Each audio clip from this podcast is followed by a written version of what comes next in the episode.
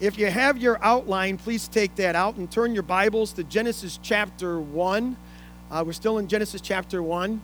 Um, today we're talking about filling the earth. I don't know if you've had the opportunity to go to a beautiful part of our world and just stop and stand in awe of what God has done. I don't know if you've had the opportunity to do that. And maybe you go to Niagara Falls and you go to the brink of Niagara Falls and you watch those 750,000 gallons of water go over that brink every second. Can you imagine that? 750,000 gallons of water. You just take that all in. Or maybe you go to the Grand Canyon, to the brink of Grand Canyon, and just drink all that in, the vastness, and just look at that. Or, or maybe you go to the Great Barrier Reefs. Or maybe you go to a volcano and just see and, and, and be in awe of what God has done. In the beauty of it all, that God did all of it. It didn't happen by chance, God did it all. The Bible nowhere tries to prove the existence of God, it doesn't. It just assumes that God exists. Right from the very beginning, the very first words in Genesis chapter 1, verse 1 says, In the beginning, God, right? Let's say that all together. One, two, three. In the beginning, God. Those first words are so important. If you get past those first four words, the rest of it comes easy, right? In the beginning, God, to understand that. I think one of the strongest arguments for the existence of God is the cosmological argument. It's the argument of cause and effect.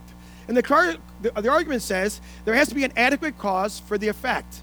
and the effect is the beauty of creation. We see the beauty of creation, but the cause, that cause is much more inadequate because that cause is God right? That God brought everything into existence. Amen. He brought it all into existence. And the universe as we know it was not eternal. From years ago, people thought it was, but it's not eternal. It had a beginning. And most people agree with that now, but they, they disagree. There's a lot of disagreements on how that beginning took place. And I told you before, it either is humanism, where, where man has the answer to all of man's problems, or theism, where God has the answer to all of man's problems. It comes from where you come from that. And we believe that God has the answer. God created it all. And when you look at the complexities and the beauty and the wonder of it all, and it is, of God's creation, you have to say there has to be a greater cause for all this to happen. It just, just happened by random chance. It didn't just happen by nature, but that God caused it to happen. That God created it all. And if you have your Bibles at Genesis chapter 1, we're going to look at the next three days of creation. As we do, we're going to learn some things about God. And we're going to learn some things about ourselves that's going to help us in our walk with God. And one thing I want you to learn is God creates life, and therefore we need to stand in awe of Him, right? We need to stand in awe of God. So if you have your Bibles, let's look at the first, uh, the, the days four, five, and six of creation. But before we do that, let's put the chart up on there. We had this chart up last week. Uh, we see the chart. Uh, day one, if you look at this, the first three days of creation, God is forming. The second three days, God is filling uh, filling the earth. The first, the, the th- first three days align with the second three days. The first day, God created light. He said, gave light. But it wasn't until day four that God created the sun, the moon, and the stars. In day two, God created the sky and the waters below the oceans. But what is in day five that God filled it with the birds of the air and, the fish of the oceans and the seas? On day three, God created the land and created the plants. But what's on day six that He filled it with the animals and mankind and then gave those plants for food. Uh, we see that that God is filling and He's forming right here, and they align together. It gives us, gives us great insight what God is doing. So let's look at the days of creation of four, five, and six. And if you have your outlines ready, God fills the earth, and we've learned through verses 14 through 19, with light. God fills the earth with light. Let's read beginning in Genesis chapter 1, verse 14. And God said, and I love that, and God said, Let there be lights in the expanse of the sky to separate the day from the night, and let them serve as signs to mark seasons and days and years. And let them be lights in the expanse of the sky to give light on the earth. And it was so. And God made two great lights the greater light to govern the day, and the lesser light to govern the night. He also made the stars.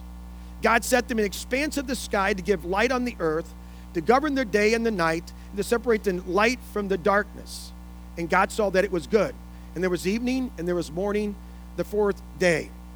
God created the heavens and the earth. And I, and I love to think about that. Exodus chapter 20, verse 11, it says, In six days, God created the heavens and the earth and the sea and all that is in them. It lets us know that everything that we see, everything that we know. God created it all in six days, the Bible says, everything that we see. And on this fourth day, God created the sun. And the sun was to govern the day. And we know that that sun is about 93 million miles away from the earth. And we know that it's much more massive than the earth. Uh, the, the diameter of the sun is about 865,000 miles uh, uh, in diameter. It's 109 times larger than the earth's diameter. At the temperature of the sun, the core temperature is estimated to be 27 million degrees Fahrenheit. Can you imagine that? 27 million degrees. The surface of the sun is about 10,000 degrees Fahrenheit. I, I was reading and they said you could take 1 million Earths and fill it within the volume of the sun. Think about it, 1 million Earths. That's how big the sun is. There was an article that said there was fear that the sun was going to run out of fuel in four to five million years. Think about that, four to five million years. I'm not too worried about that, are you? Because I'm not going to be around in four to five million years. We also from the Bi- know from the Bible that's not the way the world is going to come to an end, right? So we don't have to worry about that. Uh, I have more confidence in the fuel level of the sun than I have in the, the intelligence of mankind when it comes to that, of what they're thinking. Uh, we live in a very troubled world, and I'm trying to joke about it. You know, I'm not trying to be joking or sarcastic or anything, but it's true. What is happening around the world with the nuclear power and in the hands of nations that don't know really how to handle it can be a very scary thing when we look at the world. And, people are always predicting the end, that the end's going to come through this or through that, the end of the world, and, and the world's not going to make it. We hear all that. And I don't mean to be cynical or anything like that, but the Lord is going to come back again, right? We know He's coming back. We just don't know when He's coming back. The Bible doesn't tell us. The Bible says that these are given for signs and for seasons, what we see today. And the day is going to come, you can almost guarantee it's not going to be the day that anybody's predicting. That Jesus is going to come back someday when Jesus chose his, his right to come back, and he's going to come back. And we certainly don't want to be the scoffers that we find in 2 Peter, uh, where they said, You say Jesus is going to come back. How could you say that? Uh, he hasn't interrupted human history ever before. Why would he do it now? And Peter, under the inspiration of the Holy Spirit, says, What about creation? What about the catastrophe of the flood?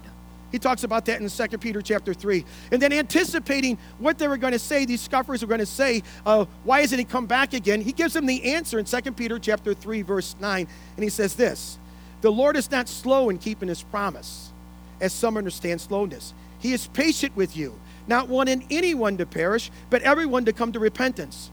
So, it, what we look at today, every day that Jesus doesn't come back is a day of Him coming back. It gives you an, an opportunity to share the gospel message with others, to tell them that God loves them and sent His Son Jesus Christ to die on the cross for them, right? Gives us an opportunity to do that. So, we praise God for that. That's our challenge. And that's our task. And that's part of the purpose that God has given for us to do, right? Is to share the gospel message. So, this sun is 93 million miles from the earth. How many of you ever tried to look up at the sun? I mean, don't do it, but you try to, and it's just blinding. And God created that. Think about that. He created that out of nothing. So God created the sun, and the earth is rotating around the sun, right? It's, it's revolving around the sun. But then the Bible tells us that God created the moon, which revolves around the earth, right? And it gives us light during the nighttime, right? It governs the night, as it says, and gives us light. Now, you know that the moon doesn't have light on its own, it's a reflection of the sun's uh, light that reflects off the moon that lets the earth see that we have the light. But the moon is approximately 239,000 miles away from the earth. And so eh, the God, then God says this, and I love how he says it. He says, He also made the stars. Now, through the naked eye, they say that we can see 5,000 stars in the sky. But through the newer and better telescopes, they not only can see more stars, but they can see more galaxies. And they say that there's 100 billion stars in our Milky Way galaxies, uh, multiplied by all the galaxies and all the stars. And they come up with, they're saying there's one sex, there's 100 sextillion stars. That is a one with 24 zeros behind it. Think about that, that God had created. And some are even estimating it might be 100 to 300 sextillion stars. They don't really know. And God said in verse 16, I love this, He also made the stars. It's like a side effect. Oh, yeah, and I made the stars too. I just want you to know that I made all those stars that you see up in the sky. Over 100 sextillion stars he made. In Psalm 19, verse 1 through 3, offers a little bit more information on this, helps us to understand this a little bit more. Where the psalmist writes, The heavens declare the glory of God, the skies proclaim the work of his hands. Day after day they pour forth speech. night after night they display knowledge. There's no speech uh, or language where their voice is not heard. So it says the, the heavens declare and shout the glory of God. And they do. When we look at the heavens, we see that shouts and declares the glory of God. When we look at the heavens, we understand they're the work of God's hands, right? We understand that. And God's spoken into existence out of nothing. That's what's really, he not only made it, but he made it out of nothing, the Bible tells us. And we look at the, the, the sun and the moon and the stars and all those 100 sextillion stars, and that's through natural revelation. And through natural revelation, we see there's a God we can say that this God is creative. We can say that this God is powerful, right? He's got to have power to do that. We say that this is a God of order. This is a God of design. This is a God of purpose. But we can't tell from natural revelation that, that God has a salvation plan for us, right? We can't tell that from natural revelation by looking up at God's creation and understand that. That is to come through a special revelation through Jesus, right? And declared to us through the eyewitness accounts in the Word of God. That's where we get that. Through a special revelation through the Word of God. Eyewitness accounts in the Word of God. Through the Gospels, we, we learn that, right? Through that is what we learn. Because we don't understand there's Jesus by looking up at creation. We can't understand that God had a son. We don't understand that at all. God's son, we don't understand. But we learn that from a special revelation through Jesus that all that took place. So God created the sun and the moon and the stars, and it was good. That was day four, is what the Bible tells us. Number two, God fills the earth with animal life in days 5 and 6. Days 5 and 6. Let's read verses 20 and 21. And God said, Let the water teem with living creatures, and let the birds fly above the earth across the expanse of the sky.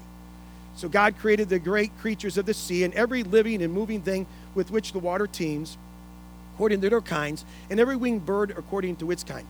This is the first time we see the word created, the, the same word we found in verse 1 that God created the heavens and the earth. The same word now is used here, here, here in this, this verse. Verse 22 God blessed them and said, Be fruitful and increase in number and fill the water in the seas and let the birds increase on the earth. And there was evening, there was morning, the fifth day. We see at the word of God, at God's, as God speaks, the earth and the skies and the waters are filled. He fills them up. And wouldn't you love to have been there to see what God had formed just a few days earlier? Now he's filling it. Wouldn't you love to see that? He takes the waters, and the Bible tells us he's, he's making the dolphins, he's making the sharks, he's making the whales, he, he's making all those kind of creatures, the marlins, he's making the, the bass, the northern pike, the salmon, bluegill, all these creatures that we see, the lobster, all those kind of things that we see, all the marine life that we see. Two million species of marine life is what we see God creates, just like that out of nothing. In 2014, scientists were able to identify 1,500 new species of marine life. Not new because God made them all a creation, right? But new to them Marine life is amazing to see what God has created. Two million species that we know of that God has created of marine life, and we see that. And the Bible says He filled them and then said, increase in number is what He says. And it uses the word teem or, or swarm in some translations. Those fish were teeming through the seas. They were teeming and swarming from nothing to teeming, multiplying, increasing in numbers. It seemed very rapidly, is what we see, and that's what God told him to do. Then the Bible says the birds of the sky everything from vultures to eagles to hawks. I have a hawk flying over my yard constantly, to owls. I have an owl that's been flying around lately, an owl to sparrows, to robins, to hummingbirds, to cardinals, all kinds of birds, all of them so different. And all of them so unique when you look at the birds, some very large and some very, very tiny. And God made them and God formed them, and it happened just like that. 10,000 different species of birds, and some, it, defi- it depends how you define species. They said it could be anywhere from 18 to 20,000 different species of birds that God had made. Just like that, it happened. God spoke it to be out of nothing, is what the Bible says. And then that's the end of day five. Day five is ending, and, and now he's going to introduce us to day six. This is a big day, day six. In verse 24, and God said, let the land produce living creatures, according to their kinds, livestock, creatures that move along the ground, and wild animals, each according to its kind. And it was so. He divides the living creatures into three categories, is what we see. Uh, livestock, probably domesticated animals, what we see, livestock, what he's talking about there. Creatures that move along the ground, that could also mean small creatures close to the ground that move along. And wild animals, many interpret that as game animals, like bears and lions and elephants and all those kind of animals. And all these wonderful animals that God had created. And it says in verse 25 God made the wild animals according to their kinds, the livestock according to their kinds, and all the creatures that move along the ground according to their kinds, and God saw that it was, was good. God created all that. And we see God create, He created the heavens and the earth, the sun, the moon, and this 100 sextillion stars. I can't get over that. 100 sextillion stars of all those stars that God created. It says, "Oh yeah, and I created the stars." And when you see when you see that Isaiah writes in Isaiah chapter 40, and God is asking a question. It's almost repeated rhetorically, and God asked the question, "To whom do you compare me to?" Or who is my equal? And you say, God, there's no one you're equal. We can't compare you to anyone. You're in a category all by yourself. He says, I want you to look up at the heavens. Look up at all those starry hosts, and those starry hosts is the stars. He says, I made them. And I call them by name. I know each one of them by name. I named every one of those stars, those 100 sextillion stars. We had a couple songs that mentioned that this morning. He says, I named every one of those stars. And we think, wow, that's our God. Think about that. He not only put them in their position where they are in the universe, but he says, I named every one of them. And I know every one of their names. Those 100 sextillion stars that we know of, God knows. That's our God. He knows them all. We don't even know how many stars there are. And God knows them by name. Every one of them by name is what He says. I know the stars. God's creation just causes you and I to be in awe and wonder of God. He's, he's an amazing God to understand who He is. Magnificence and all that He does, right? I was reading about one of God's creation, and I was really uh, just, it was very interesting. It's about the giraffe. It, it, it, was a giraffe is an amazing animal. When you look at the giraffe, you have to be thinking, God, what were you thinking when you made the giraffe, right? Because it's just strange. What were you thinking of all the other animals? You made this giraffe. It looks so weird. But a mature bull giraffe will stand about 18 feet tall. And it, giving them tremendous advantage to reach the foliage higher than anyone else could reach it. He can grab that that other animals can get. But the construction of the giraffe causes all kinds of problems because the giraffe has to get blood to this brain of theirs, and but it has to shoot that blood up through a powerful pump to go all the way through that thin neck, all the way up to its brain. So it has to have a really strong heart. The heart of a giraffe can be about two and a half feet long. Can you imagine that? That big pump is pumping two and a half feet, pumping all that blood. You can imagine all the blood pumping up to that big, long neck.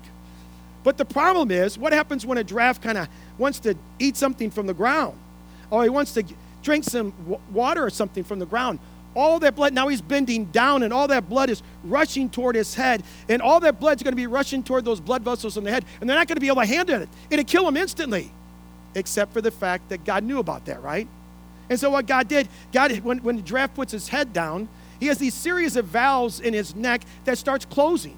They start closing instantly and stopping the blood flow from going further in the neck. Except the blood that is beyond the last valve, uh, that, that last one, it starts rushing to the brain. Before it can get to the brain, there's these little, uh, little capillaries that are there that forms a sponge that takes all that excess blood and it holds it there. It kind of holds it for storage. So therefore, the, the giraffe can bend down and drink some water or eat something from the ground, and, and, that blood doesn't kill him, rush into his brain. But what happens if he's there and he's eating there or he's drinking some water? Here comes a predator a predator comes about to get the giraffe. You know, when you and I are bending down or leaning over or get up from the bed too quick, sometimes the, we don't have blood around our brain and we get kind of woozy and dizzy, and, and man, I better sit back down. If that happens to the giraffe, what will happen to him? He'll be dinner, he'll be lunch, right? Except for the fact that God knew about that. Soon as the giraffe lifts up his head, those valves instantly start opening again. And those little capillaries, they act like a sponge. It shoots that blood to his brain instantly so the draft can raise that big neck and have all the blood that he needs to his head, and he can take those long legs and he can run away from that predator. God is an amazing God. His creation is awesome and how he did it. He, he's so creative. I mean, look at God's creation. We would run out of ideas, and God never run out, runs out of ideas. Two million different species of marine life, all the birds, and look at all the animals He created. And just the giraffe, you think of the giraffe, it is amazing. We stand in wonder and awe of God of His creation, right? And that's just one animal. That each animal has, has is unique and distinct. Each animal has its own characteristics in which God has made it. And the beauty of God's creation just leaves all of us in awe of who He is, right? We're just in awe of how He created everything. That's the beginning of the sixth day. And now that leads us to the end of the sixth day, the pinnacle of all of God's creation. Let me say that again. The end of the sixth day is the pinnacle of all of God's creation, of everything that He created. And as you look at all of God's creation, you see He's created the sun, He's created the, the, the moon, He's created the earth, He's created all those 100 sextillion stars, all this, in all the glory God has created. You have this star, there's, the sky now is filled with all these birds. You have the ponds, the lakes, the rivers, the ocean, the seas. They're all filled with the two million different species of marine life. All the animals are on here on the earth. It's all filled right, right? The earth is filled, the waters are filled but there's still something missing. There's still something missing. And it's the pinnacle of God's creation, and that is us. And number three, God fills the earth with human life. This is what it was all for, guys. This is what he was doing. It was all for this moment right here, what God is going to do right here. Verse 26 through 31. Then God said, Let us make man in our image, in our likeness, and let them rule over the fish of the sea and the birds of the air over the livestock, over all the earth, and over all the creatures that move along the ground. So God created man in his own image. In the image of God, he created him. Male and female, he created them. God blessed them and said to them, Be fruitful and increase in number, fill the earth and subdue it, rule over the fish of the sea and the birds of the air, and over every living creature that moves on the ground. Then God said, I give you every seed bearing plant on the face of the earth, of the whole earth, and every tree that has fruit with seed in it, that will be yours for food. And to all the beasts of the earth, and all the birds of the air, and all the creatures that move on the ground, everything that has breath of life in it, I give every green, green plant for food. And it was so.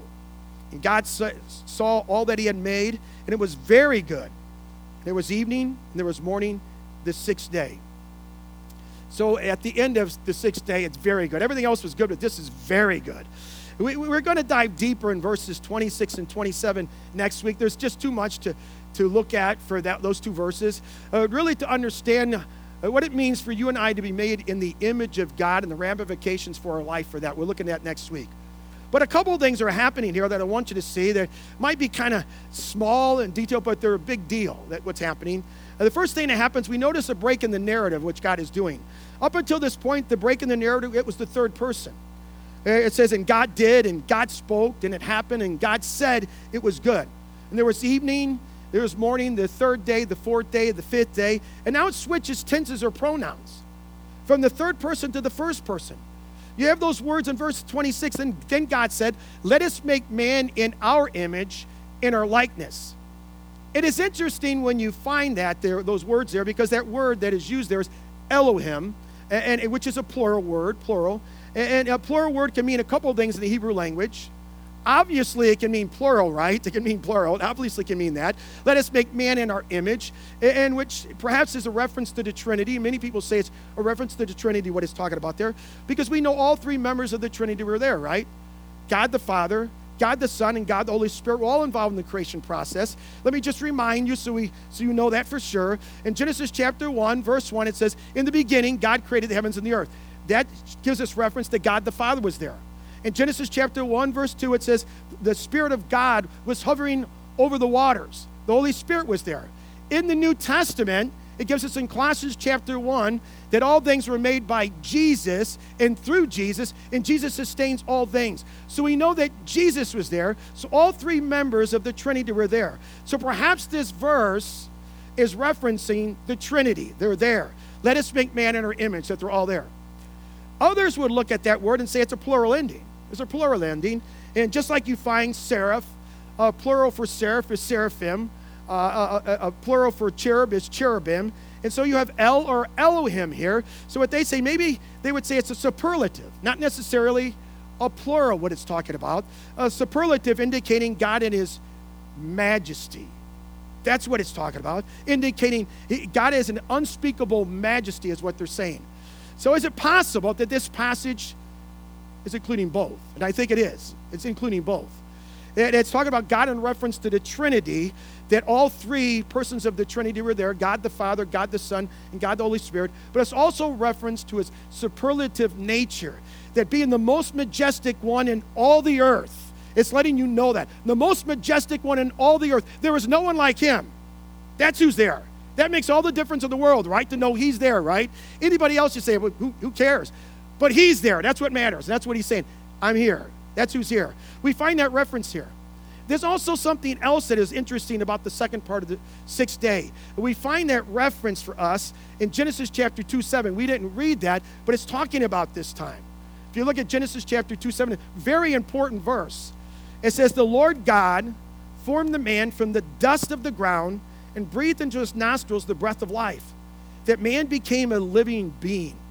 Up until this point, God made everything out of nothing, right? He made it out of nothing. And now, notice with man, God has a raw material, right? What is the raw material that God has? The dust of the ground, dirt. he has dirt. He has dirt. He's going to take it from the dirt. And you say, God, couldn't you have chosen something better that you created, something nicer to make us out of? But, but look what he made out of the dirt. What did he make? He made us. He made mankind out of dirt, the Bible says. And he made mankind, here's the big deal he made mankind in his image, in his likeness. And that makes all the difference in the world. According to Genesis chapter 2, verse 7, what it's saying there is God breathed into man the breath of life, is what it's saying. And at that point, man became eternal. Man was different from all of God's creation.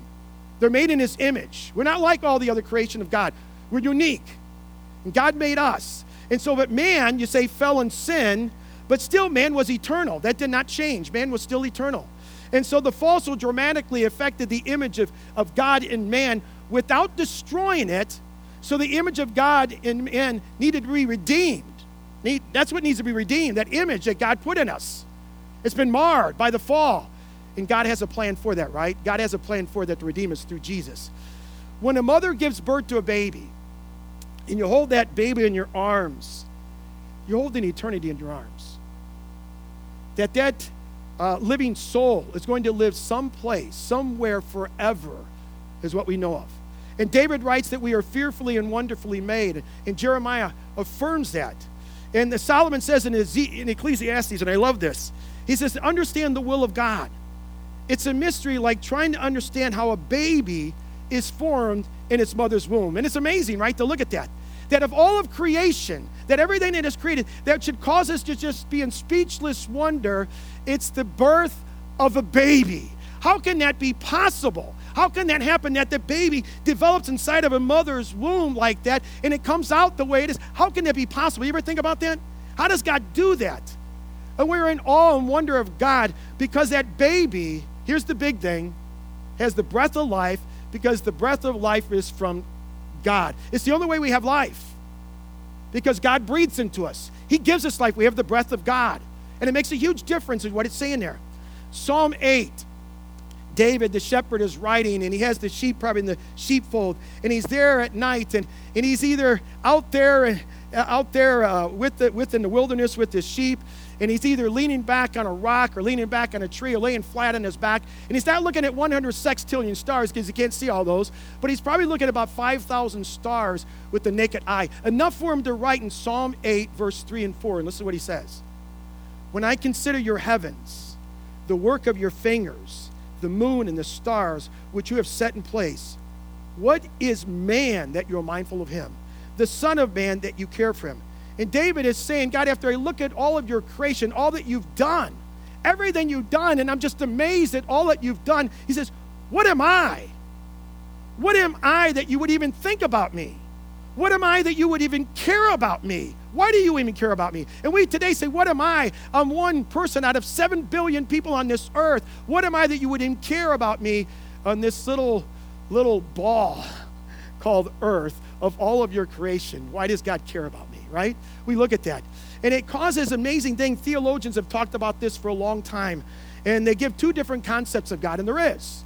when we look at God. The first concept of God, God is transcendent. He's transcendent. He's otherly. He's so far removed from us. He's in that different category. It's the one who made all the stars and he calls them by name one by one. That's the God. That's the God. And when we look at the transcendence of God, we understand his holiness. We understand the greatness of God, how powerful God is, and all those kind of things. But perhaps we don't come to the conclusion that God loves us, that God knows us. So we have others who are lead to him to the immanence of God, and they talk about the immanency of God. They understand that He's close, He's with us, He's with us every place that we go. He's omnipresence. He knows us, and He wants us to know Him. So which is God? Is God transcendent, or He's immanent? He's both, right? God is both. God is a God is far off in another category, great and mighty and powerful and majestic and all those things. But He's also an intimate God who knows us and wants us to know Him and have that relationship with us. And He's close and personal God too. We see that. We have our value because of a God who breathed life into us. That's where we get our value. Not because we're a human being, because God breathed life into us and it gives us value. We are made in the image of God. When Jesus was on his way to a funeral, arriving really late, according to Mary and Martha, uh, the sisters of the deceased, they asked Jesus, Why were you late? If you would have been here, our brother would not have died. And Jesus says, Your, your brother is going to live again. You know the story, right? And, and, Mary and Martha said, I know he's going to live again, but what about us? They were concerned about them. What about us? What's going to happen to us? And Jesus says, I am the resurrection and the life. Who believes in me will live even though he dies. Do you believe this? Is what he was asking. And then perhaps later, at the grave of Lazarus, Jesus says those powerful words Lazarus come out, and out from the grave comes Lazarus, right? Alive, who had been dead for four days. He comes out, right? because the, only the words of God and the breath of God can give life. Because Jesus called it, come out. And only God can do those kind of things, only the power of God. In the book of Ezekiel, and I, and I love this, God says to the prophet Ezekiel, said, let's go on a tour. And he takes them out, and they go to this place of a valley of dead bones and carcasses. And God says to Ezekiel, the prophet, he says, I wanted you to pray that those bones would take on muscle and flesh. And so the Ezekiel, the prophet, prays for that. They take on uh, muscle and flesh, but they have no life. And then God says, Why don't you pray to the prophet? prophets? Why don't you pray that those bones would come alive? And so Ezekiel prayed for that, and then the Holy Spirit came upon those bones, and they came to life. It's the power of God. Only the power of God gives life. I heard someone once say that Jesus Christ didn't come into the world to make bad people good, but Jesus Christ came into the world to make dead people alive. And that's what we are. We are all dead without Jesus. Spiritually dead, the Bible talks about. We are dead in our sins. We cannot rescue ourselves. Any attempt is a farce. We are dead. Ephesians 2 1 tells us that, that we are dead in our trespasses and sins. We are spiritually dead. There's nothing we can do about it. And that the Spirit of God has to breathe into us eternal life. That's what we call regeneration. That's what we call being born again. But it can only happen when the Spirit of God does that. God has to do that, right? There's no amount of effort on our part that can do that. There's no amount of church attendance that can make that happen. There's no amount of serving and going, doing good deeds. There's no amount of money that can take and cause a dead person to be alive. That's a work of God and God alone. You and I cannot do that. The church cannot do that for you. Only person can give you life, eternal life from darkness, from dead, is God. He's the only one that brings life. It's God. He brings life, takes dead people and makes them alive through faith in Jesus Christ. God's words have power, and God's words bring life. Amen? Let me say that again. God's words have power, and God's words bring life. And one of the things that you see in the book of Genesis, what God wants us to understand yeah, I created all this, but my words have power, and I bring life. I'm the only one that brings real life, eternal life God can give you, and it's through Jesus. Let me wrap this up with some assignments, okay, to close, and We'll get more in detail in some of these things next week. You all right if I give you assignments? Some things for you guys to do here, just to kind of put this into action, to understand this. Uh, would you sometime this week, away from the busyness of life this week, find an opportunity to stand in awe of God our Creator? That you may not have time to go to Niagara Falls, to fly off to Niagara Falls, but maybe this week you have time to take a walk in the woods. Maybe you have this week, or maybe tonight, even go outside at night and you look up and see the moon and the stars, or sometime this week go up at night and see the moon and the stars and just be in awe of God. Look at, He made all this out of nothing. Out of nothing. Those 100 sextillion stars, the moon, God made this. And just stand there in awe of Him and realize that God who made this spoke it to be out of nothing. And that same God who made all of this, everything we see up in the sky, that same God cares for you. He cares for you and He loves you. And He cares what's happening in your life. I'm telling you, if you do that this week, it's going to lead to a great time of worship. Just to be out there and, and be amazed. He created that and He loves me. That's what got David. I can't, you did this and you love me? You care about me? And so just spend some time with God and, and be in awe of our Creator. And that this same God who made all this loves you and He cares about you. He wants to be involved in your life. The second assignment, if you've never experienced the breath of God, if the Spirit of God for eternal life, if you don't know Jesus Christ as your Savior yet, then Scripture says you have an appointment with God that you're not yet ready for. That one day you're going to have to stand before Him. And Jesus Christ died on the cross so that you might live forever with Him. He died so you might have eternal life. He died for your sins, yours and my sins, and paid the price for our sins. And if you've never accepted Jesus Christ your Savior, let me encourage you to get, if you have questions that need to be answered, get those answered.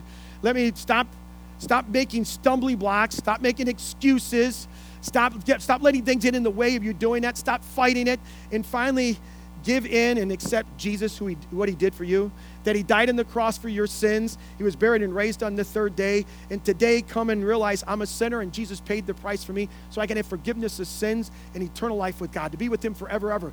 The God who made this, I will be with him forever and ever and ever. And it's only through Jesus. The Bible said it's by grace you've been saved through faith, through faith in Jesus Christ, by God's grace. If you've never accepted Him, do that today. Put your faith and trust in Jesus Christ for forgiveness of sins. Amen. If you have any questions, come and see me. Talk. I would love to talk to you about that. Assignment three, the last one.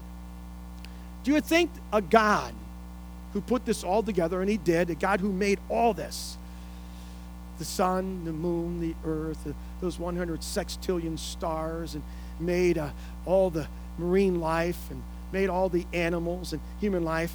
And he tilted this earth 23 degrees so it could sustain life. And now the Bible says that Jesus is holding it all together by his powerful hand, by his powerful word, he's holding it together. And, the God who put our DNA together in each one of us, the God who did that, the God who made a draft the way he did and made all the creatures the way he did, unique, and you look at marine life, you think, wow, you're blown away. The creativity of God. You think that a God of order, design, and purpose may have a purpose for the pinnacle of his creation? You and me? Do you think a God who put all this together, think about this. He created this earth with you in mind. He, everything he'd put on this earth, everything, the animals, the plant life, the marine life. He says, I did it for you. The stars, so you could look up, up the star, up at the sky and look and be amazed and be in awe of who I am. To be reminded there is a God who's a creator that He did this all for you and I, the pinnacle of His creation. This is the day, the sixth day, the end of the sixth day, the pinnacle of His creation, that He did this all for you. And He says, I did all this. Do you think He did it for a purpose for you and I? Or do you think He just did it say, Oh, I made it now. Go live there, do what you want? No, I think He has a purpose for our lives, don't you? God did this for a reason. God never does anything without reason for purpose. He's a God of order and design and purpose, and He did this. Our task in life is not to climb some corporate ladder and say, man, I'm looking for my next promotion. That's all it's all about. Or to accumulate things. That's not our task in life. Our task in life is to find out what is my purpose in life? Why does God have me here? Why does He have me here? And how can I be used by God with my gifts to spread the gospel message to others? Let ever hear, others hear about Jesus, to encourage others, to build others up, to edify others, to be used by God to spread the gospel so that it may bring glory to Him. So I may make this place a better place by expanding the kingdom of God and glorifying God in the process. Amen? That's what we're called to do. That's what God has for us. So you have your assignments, right? And I pray this week you would take those assignments seriously, seriously, not only for this week, but in the weeks to come, to really ask yourself those questions. Maybe number two assignment, you accepted Jesus Christ your Savior. Then you just have the first and third assignment. Those who don't know Christ your Savior, you need to accept Him first before you're able to do the first and third assignment, okay? Come and put your faith and trust in Jesus. Jesus, stop uh, saying no. Stop saying wait. If you don't know Jesus as your Savior, accept Him today by simply saying, Jesus, I know I'm a sinner, and today I put my faith and trust in Jesus Christ for forgiveness of sins. Amen? So you have your assignments. Let's pray. Lord, we come and we praise you. For God, there is no one like you. When we look at your creation, God, if we thought there's, God, if we thought in our hearts and minds that there's someone that's in the same category of you, I pray this morning that that thought has been blown away out of our hearts and minds. Lord, there is no one, absolutely no one like you. There's no one that gives life, that no one creates like you. There's no one can create out of nothing. You just demonstrated your power. There's no one that can make stars and, and say, oh, by the way, I made the stars. The 100 sextillion stars that we know of. And all the creatures and all the marine life and all the uniqueness and creativity. When we look, Lord, none of them are alike. when we look at ourselves, no human being is exactly the same. We all have different DNA. No fingerprints are the same. Lord, we're different. You made us different. But you made us all with a purpose in mind, a goal in mind, and that's to know you, to have a personal relationship with you through Jesus Christ, that we might come to know you and walk with you and live for you. And Lord, we might share others the good news about you, how you love them. And so, God, I pray that each one of us would find our purpose, find the reason that you've placed us here, and we realize, Lord, the truth, not what the world is saying, that where it's all about us, but the truth, God, that the story and everything is about you.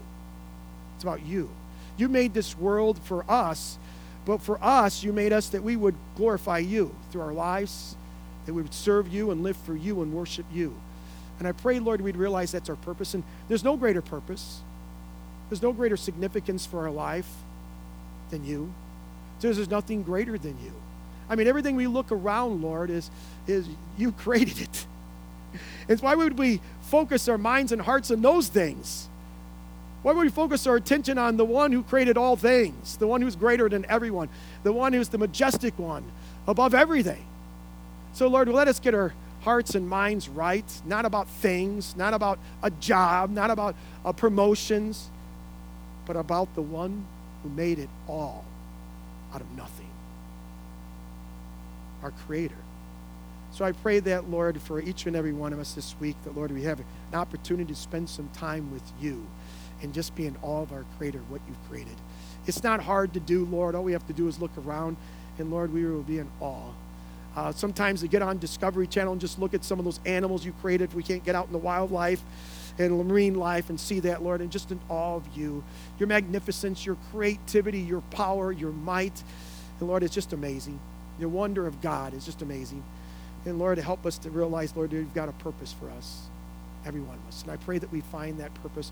I pray that we'd be living for you, serving you, and we'd all take it serious. I pray for the person who may not know Jesus Christ, their Savior. Pray for their soul today. They do it, understand they're a sinner in need of a Savior, and they trust Jesus Christ, their Savior. That I pray for all of us, Lord, that today would be the day, Lord, we might say, Lord, I'm going to I'm going to make that stand today I may not have lived like this. I may, may have taken your creation for granted by looking up and just, oh, yeah, it's there. But today, maybe my eyes have been open.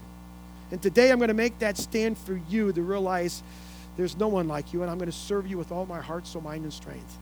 That every day from this day on is going to be different in my life because I'm going to put you first in all my decisions and everything I'm going to do uh, with my family, with my children, or as a child with, with how I do schoolwork. God, I'm going to put you first. I'm going to glorify you as I do my schoolwork as a student. Lord, may you be glorified in hearts and minds. And Lord, we ask all these things in that wonderful, amazing name, in the powerful name of Jesus. Amen.